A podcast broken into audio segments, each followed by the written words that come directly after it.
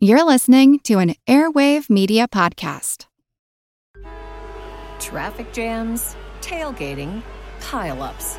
Ugh, the joys of driving. How could it get worse? The federal government wants to have a say in what you drive. That's right. The Biden administration's EPA is pushing mandates that would ban two out of every three vehicles on the road today.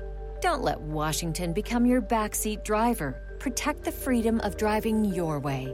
Visit EnergyCitizens.org. Paid for by the American Petroleum Institute. The French Revolution set Europe ablaze. It was an age of enlightenment and progress, but also of tyranny and oppression. It was an age of glory and an age of tragedy. One man stood above it all. This was the age of Napoleon. I'm Everett Rummage, host of the Age of Napoleon podcast. Join me as I examine the life and times of one of the most fascinating and enigmatic characters in modern history. Look for the Age of Napoleon wherever you find your podcasts.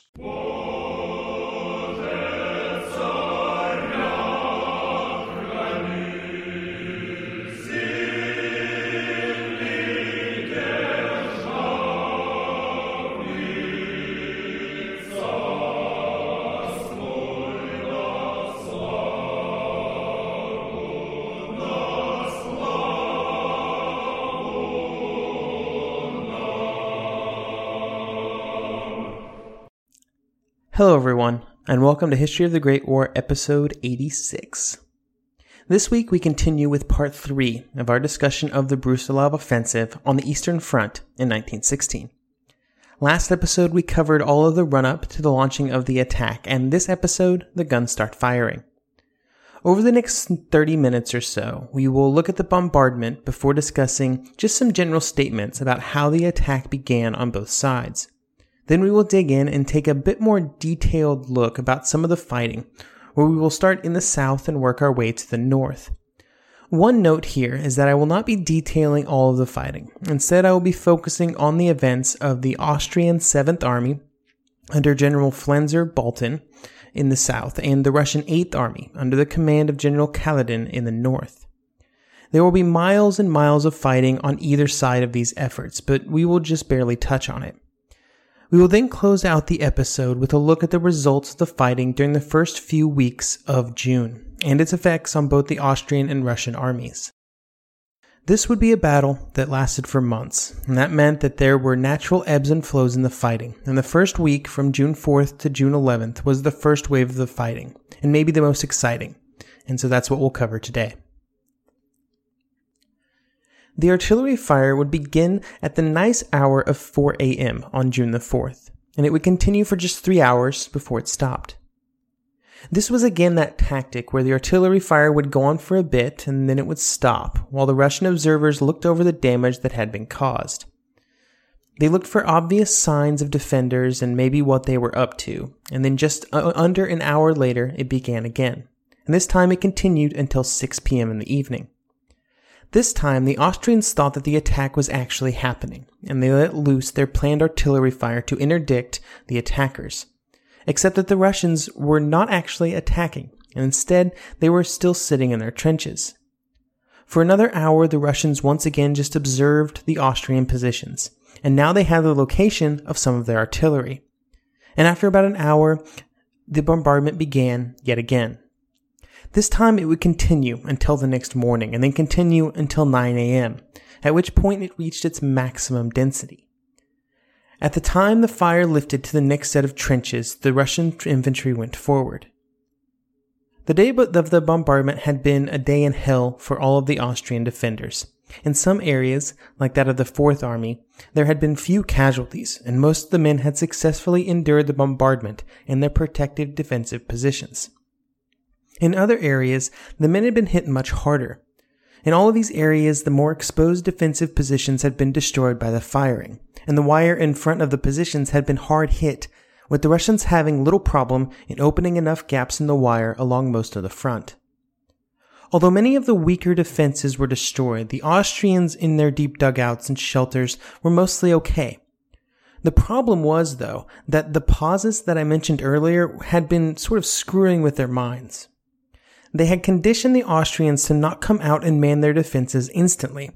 Instead, they would just stay in their dugouts when it paused, just for a little bit. Unfortunately, when the attack finally came, this would have disastrous consequences, as the Russians did a fantastic job of staying right behind their artillery as it advanced to the next line of Austrian defenses. When the Russians hit the Austrian and German trenches, they found an enemy that was greatly confused. They had been in their dugouts so that they could survive the artillery fire, but they had made two huge mistakes that would cause serious problems for the defense. The first was that the defenders did not properly account for how close the Russian jumping off trenches had gotten to their defensive positions. In some areas, they were just 40 meters away. This led directly into the second problem, which was the defenders emerging to man the defenses far too slowly. This meant that by the time that the men got out of the dugouts and into the trenches, the Russians were already on top of them, if they were even able to get out at all. This also meant that in some areas, the first line was overrun without a single shot being fired by the Austrians. In their account of the fighting, two Austrian officers would explain that, quote, in the shelters of the first trench, in Infantry Regiment 82, the men still had the roar of the barrage ringing in their ears, even though for five seconds it had no longer been directed against the trench. In the sixth second came some quick witted person, perhaps cried, out into the trenches. And in the seventh second, he collided with someone in the stairwell, who, between mangled and splintered low hanging beams, flung a hand grenade after him. And in the eighth second, a voice from above called to the people in the shelter that they could give themselves up. All resistance would be useless. Basically, all of the amazing dugouts which had served so well during the bombardment had turned into death traps when the attack had come. The reserves in the second and third trenches were also usually too close to the front line, and they were swept up in the first series of attacks because they had the same problem a general failure to emerge fast enough from their dugouts to meet the attack. None of the defenders at any point in the defenses was helped by the huge amount of dust and debris that the bombardment had kicked up as it moved from one trench line to the other to allow the Russians to advance. Here's the account of one Austrian investigator who reported after the attack that, quote, there was drum fire of hitherto unequaled intensity and length, which in a few hours shattered and leveled our carefully constructed trenches. Chaos broke out. Apart from the bombardment's destruction of wire obstacles, the entire zone of battle was covered in huge, thick clouds of dust and smoke, often mixed with heavy, explosive gases, which prevented men from seeing, made breathing difficult, and allowed the Russians to come over the ruined wire obstacles in thick waves into our trenches. All of this confusion led to mass surrenders all along the front. In just an hour, the Fourth Army alone lost more than half of its men to either action or just surrender, which, and this was again more than half of the army. In the Seventh Army, they lost 131,000 men, which was even more than half during just the first day. The numbers were basically the same all along the front. Prisoners were captured by the Russians in the tens of thousands. In the first few days, the number would balloon up to be close to 300,000 men taken prisoner. If you look at the front as a whole, without zooming in too much, it looks like Brusilov's gamble was definitely paying off. He had committed all of his troops to a number of large offensives, and they were going pretty well. But let's move into some specific situations along the front to look at why, in some ways, it was everything the Russians could have wanted, but maybe not precisely what they needed. On the southern end of the front on June the 4th, it was a day of disaster for the Austrians and of great success for the Russians. Here, the Russian 9th, 7th, and 11th armies crashed into the Austrian 7th, 2nd, and the Sud Army. Of these Austrian armies, the 7th was hit by far the hardest by a combination of the 9th and 7th Russian armies.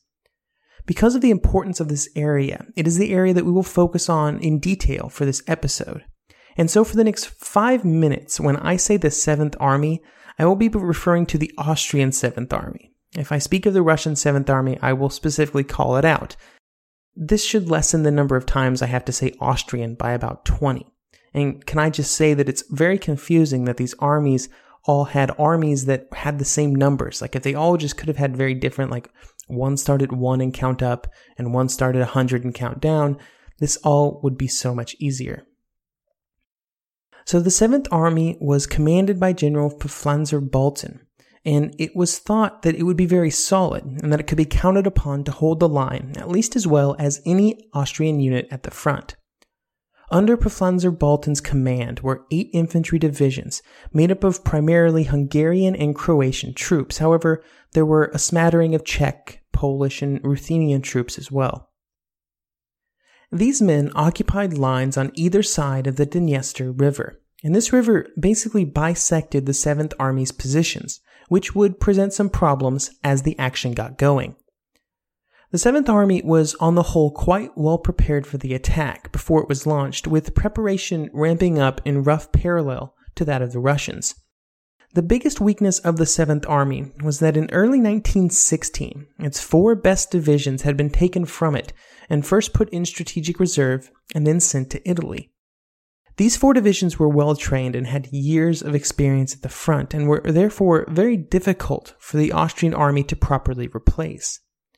While Pflanzer Baltin was given units to replace them, he saw them, saw quite quickly that they were not as capable, and sort of just had to hope that the defenses that were being built by his army put him in a good enough position when the time came.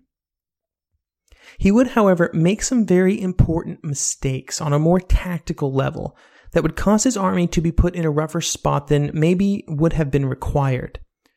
One good example of these decisions was what happened with the 79th Honved Infantry Brigade. And I know I'm going, I'm zooming in way deep here with talk of individual brigades, but stick with me. So the 79th was brought into line not long before the attack started, and they were brought in to replace a different brigade in the line. The problem was that this brigade was much smaller than the 79th, and this meant that the positions at the front could not properly accommodate all of the 79th's men. This meant that when the bombardment started, not everybody could fit in the underground shelters. Because the shelters were absolutely packed to capacity, the men also did not really want to stay in them any longer than what was required. So when the pauses in the bombardment happened, the first time, the men quickly got out of the overcrowded areas and moved back into the line, only to then be absolutely decimated when the bombardment resumed. The damage was devastating, and the survivors were very hesitant to leave their protection again. So when the attack did finally start, the men were even slower than most in getting back out to meet it. This is a great example of how a small problem, like putting too large of a unit on too small of an area up front, can cause huge problems later on. It's also a good example of why sometimes more men is not always necessarily better. On the far southern end of the southern end of the front, and I did not realize how ridiculous that phrasing was until right now. So, so let me rephrase by saying the 7th Army's men south of the Dniester River were being attacked by the Russian 9th Army. The 9th was under the command of General Lechitsky, who used a series of rapid cycles of artillery fire, where he would have his guns pause for just 15 minutes and then begin again, then go through that cycle several times in the hours before the attack.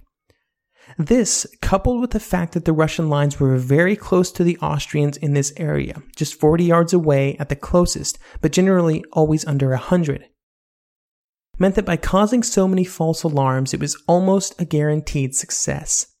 So when the Russians did finally move the artillery fire off the front lines, the Austrians did not even make it out of their dugouts before the Russians were already on top of them. The 79th Honved Brigade, which we discussed earlier, lost 4,600 men out of just over 5,000. It took just three hours for the first Russians to advance all the way to their objectives, and there the attack was paused. This gave time for Pflanzer Baltin to commit all of his reserves to the front to the south of the river, and he put them on some high ground directly behind the front. When what was left of the frontline troops retreated to these positions with their reserves, they were able to use their increased numbers and the drastically decreased effectiveness of the Russian artillery to finally stop the Russian advance. And this line held for several days even though increasingly large Russian attacks were launched against it. This may seem like a wasted effort by the Russians. But by drawing in and holding all of the 7th Army's reserves on the, on the south side of the river, they were able to give the attack to the north of the river an even better chance of success when it finally got going. The reason that this opportunity was presented is because the attacks to the north side of the river did not go forward on the 5th of June like those to the south. Instead, they were on a slight delay. This slight delay was expected by Brusilov and was deemed to be acceptable. In this case, it was perfect. When the bombardment started at 4 a.m. on the 6th of June, it would fall on troops with very few reserves behind their lines, with the strategic reserves of the 7th Army now sent to the south. When the attack was launched the next morning, initially the defenders did pretty well. They at least managed to keep the situation from turning into a rout. However, as more Russian troops moved forward, the Austrians, like in other areas, began to simply collapse. Thousands of men would surrender. The 13th Corps would basically cease to exist as a fighting force. By the end of the 7th of June, the 7th Army had to deal with the fact that the men to the north side of the river were in full retreat and there was nothing to give them to try and help stop the tide. As the men to the north retreated, they quickly exposed the men on the south side of the river, and the only option was then to order retreat for those troops as well. Pflanzer Baltin's initial plan was to retreat to the southwest, away from the pressure to the north. However, this could have caused a critical problem for the front as a whole. A separation of the 7th Army from the Sud Army to its north would have opened a massive gaping hole in the Austrian lines. The Seventh Army had begun to move in the southwest direction when news of this reached the Austro Hungarian High Command, who were forced to order a change in direction. The Seventh Army, regardless of how bad of their specific situation, had to retreat directly west to keep the front coherent.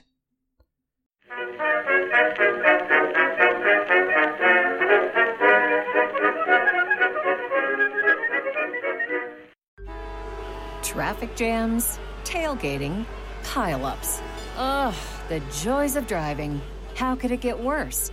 The federal government wants to have a say in what you drive. That's right. The Biden administration's EPA is pushing mandates that would ban two out of every three vehicles on the road today.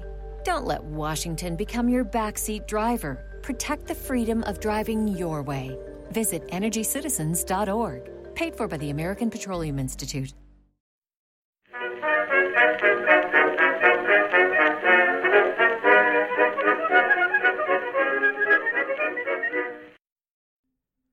With the 7th Army in retreat, the Russians had a golden opportunity to push forward. However, they were not able to pursue as hard as they would have liked for two reasons. The first was that the Austrians were still able to turn and fight some pretty good rearguard actions to slow the advance. When this happened, the Russians were not nearly as effective as they had been at the beginning of the attack it was becoming obvious that without their carefully stockpiled and registered artillery bombardments to assist them in the attack, the Russian infantry was just as incapable as they always had been. The second problem was that the Russians, like every attacking army, were beginning to outrun their supply lines. These two problems came to a head when, in the middle of June, the northern flank of the 7th Army stabilized, when a scratch group of reserves and dismounted mounted cavalry finally stopped the Russian advance. This represented basically the last of the 7th Army's reserves, but it did cause the Russians to pause their northern advance and instead shift their focus back to the south. This shift in focus again caused a cascading failure along the front, and the retreat continued. When asked by High Command why his men were not able to turn and fight, Pflanzer Baltin would say of one of his corps situations that, quote, there is at present absolutely no possibility of holding against an enemy attack. The decision to attempt it would lead to the total destruction. As the retreat continued, the need to keep in contact with the Sud army to the north and continue to guard the Carpathian passes to the south began to stretch the Seventh Army. Much like when you attach a string on, on two ends and pull in the middle, it can stretch, and the 7th Army was doing that. But at some point, if you pull that string too far, if you put too much pressure on it, it will break. One benefit of this increase in the frontage of defense was that the Russians also had to keep expanding their area of attack. In fact, Lechitsky was forced to split his forces into groups that had little contact with one another, just to continue to push forward. This allowed the advance to continue but made it much weaker and made it easier to slow down as each group could be slowed individually. All of these problems climaxed on the 15th of June, when the 7th Army was told that they would be receiving no more men, no matter how bad the situation became, as they were, these men were being used elsewhere. There was simply nothing available. This was probably the moment of greatest concern for the 7th Army and Pflanzer-Baltin, but they did get a reprieve for two reasons. The first was that the German 105th Division came into the line to their north, which stiffened that area and blunted the Russian advance closest to the Sud Army. The second was that it was becoming clear that the Russians were running out of steam. While the retreat would continue for another week, the risk of the 7th Army disintegrating, which had been a real concern for about a week now, had finally faded. On the northern wing of the attack on June the 4th, all eyes were on the Russian 8th Army, under the command of General Alexei Kaledin. Brusilov had always preached the necessity of attacking on a wide front, but this did not mean that there was not a primary point of effort.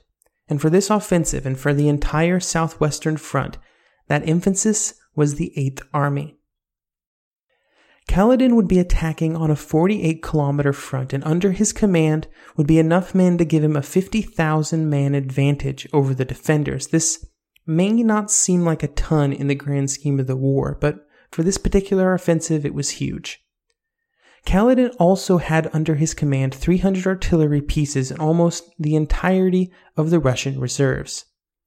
If there was any hope of true victory to come out of the attacks on the southwestern front in June, it was from Kaledin's men, and they would go forward on June the 5th. On that day, much like in the south, the Russian forces would quickly start to roll over the Austrian and German positions ahead of them. Some Austrian divisions would lose more than half of their men. Many did, in fact. General Linsingen, the German commander on the northern side of the attack, simply could not react fast enough. By the time he decided that he should send in reserves and where precisely he should send them, the Russians were already through the first of his positions. The men who were sent forward were also thrown into the fire piecemeal, with small units trying to either counterattack or simply hold positions in isolation from other efforts. And this meant that many were just chewed up in the Russian steamroller without greatly contributing to the defense. Linsingen was forced to order a retreat across the board at 10 p.m., right around the time that it also started to rain. To his south, the hardest hit troops were under the command of Archduke Joseph Ferdinand, here his men were in disarray and were forced to retreat to the city of Lutsk. The Archduke had the foresight to properly entrench Lutsk with concrete fortifications and large belts of wire all the way around the city, just in case this type of disaster were to happen. And now the Austrians retreated to these positions and others on the east side of the river Styr. Here the men retreated and settled into positions that had been created in 1915 but were not really manned since then. These positions were decent in quality with two defensive lines. However, with their backs to the river and the only way to cross being the nine bridges over the river in this area, it was a precarious position. There was also a critical weakness in the line around the key to the entire position of Lutsk. This weakness was the hills to the south of the river that made up a ridge that overlooked all of the defenses. Here the defenders found themselves quickly having to retreat after Russian attacks, and this allowed the Russians to base artillery here with perfect sight lines to the defenses around Lutsk and the surrounding area. As the shelling began, panic spread among the troops, causing some to simply break and collapse. It was now becoming crystal clear to the commander of the 10th Corps, General Martiny, that his men who were occupying the positions on the east side of the river had to be withdrawn. If they stayed in their positions and they proved indefensible, they would be cut off and quite possibly completely destroyed. He would actually give the orders to prepare to destroy the bridges, only to then be dismissed from his command for this action. As he was replaced, nobody wanted to be the one to order the army to cross the river. It had to escalate all the way up to the top of Army Command, with each commander passing the buck up the chain, before somebody was able to order the retreat to happen. This order did not solve all of the problems for the men on the east side of the river, though, because as they began to pull back and cross the river, some of the troops controlling the explosives to destroy the bridges blew them up too quickly, trapping thousands of Austrians on the other side, soon to be prisoners of war. And so Lutsk, which could have been a solid area of defense for the Austrians, had been forced to surrender, with 50,000 men and 77 guns along with it. Because of one small problem in the defensive plan, this is how war goes. One small thing happens and everything falls apart. With what was left of the Austrians across the river, the Russian advance began to slow more because the men had outrun their supply lines instead of some great Austrian defensive resurgence, although, of course, the river helped. Kaledin, quite frankly, had been surprised at the complete success of the attack and was not truly ready to follow it up. On the very first night of the attack, he had called a halt to the advance to reorganize his men and refocus their efforts. By the time they came to the Styr, they were 75 kilometers from where they had started, over country hard hit by artillery, and it was becoming quite difficult to continue to feed the beast, not to mention how completely disorganized and confused most of the Russian units were. However, by the 10th of June, the 8th Army was regaining its composure and was ready for another effort. Kaledin would send forward the 32nd Corps, a unit that was mostly fresh, their objective was to advance past the Styr and on to the city of Kovel. And that is a story that we will save for next week. Let's take a step back and take a look at how each side of the line was feeling in about the middle of June. When the attack initially started, disaster had struck for the Austrians. Hundreds of thousands of men had surrendered as the retreat first started and then continued, far longer than anybody had expected. With each step westward, the morale of the Austrian troops declined. The first affected were the men, who were basically spending their days fighting off the Russian advances before continuing their retreat every night. Then it affected the artillery, with one Russian observer saying that, quote, although the artillerists know their business well, they do not now have the courage to do their duty to the infantry. Batteries made off to the rear much earlier and much more rapidly than they should have done, and left the infantry to its fate. These feelings then also began to trickle all the way up the chain of command, right up to Conrad's staff.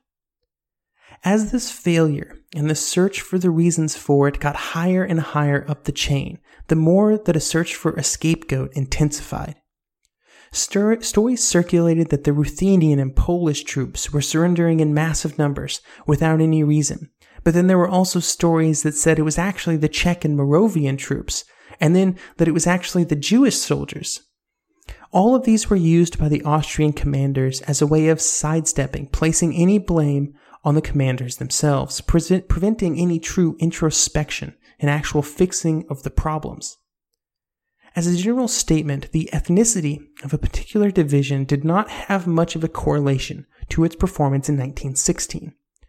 For example, the Seventh Army was made up of five Slavic, one Polish, one Ruthenian, one Croatian, and two Czech divisions, so a pretty wide set. And the number of prisoners and casualties that each had had far more to do with where they were in the line than on their soldiers themselves. This behavior, this search for ethnic scapegoats, was a constant problem for the Austrians throughout the war, and resulted in a situation where the commanders were constantly blaming their soldiers instead of their tactics. The situation only got worse as most of the troops were kicked out of their prepared positions after June the 4th, and they were forced to fight in the open field, where their training and skills, or more appropriately, lack thereof, really began to show. During the height of the retreat, the High Command was forced to release the proclamation that said, quote, Every man in the army must be aware that he is fighting here to decide the campaign and to decide the fate of the fatherland. The Austrians would not immediately receive the thing that had always saved them in the past German assistance.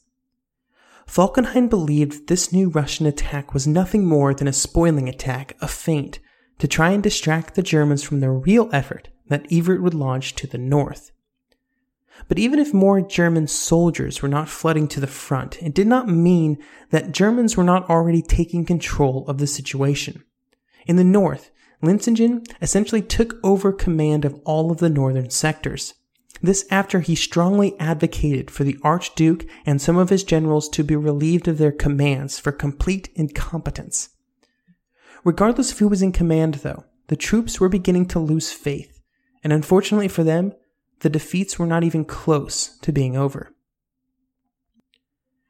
After discussing the horrible situation for the Austrians, you might be surprised to know that I'm about to talk about how the initial impetus of the attack was pretty much spent by this point.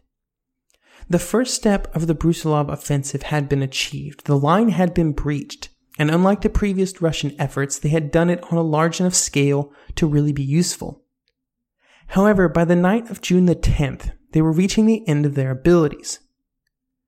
First of all, they were running away from their supplies with penetrations over 50 kilometers. This was more complicated as the army started to cross rivers and other natural obstacles, like the Styr to the west of Lutsk. Second, while we have spoken quite a bit about the catastrophic Austrian casualties, the Russian casualties had been large as well. This could have been made good by Russian reserves, which the Russians had, but they were not under Brusilov's command. There were tons of troops to his north under Evert, who should have been attacking with him, but they were not, a situation that we will discuss next episode. So Brusilov now had to find the appropriate thing to do with the few men that he had. And that meant he had to stop attacking along the entire front and pick some direction to go in. But then he ran into the classic Eastern Front problem, where the hell were they going, really? The distances between real objectives were huge. He could either go directly to the west to fully capitalize on the advances of Kaledin, or he could go to the northwest towards Kovel to hopefully benefit the most from Evert's impending, theoretically impending, attack. The first option had the advantage of hitting the Austrians harder and pushing them towards more important areas. Many military historians and Brusilov himself would say after the war that advancing to the west would have been the correct call in this instance, but it was not what was chosen in 1916.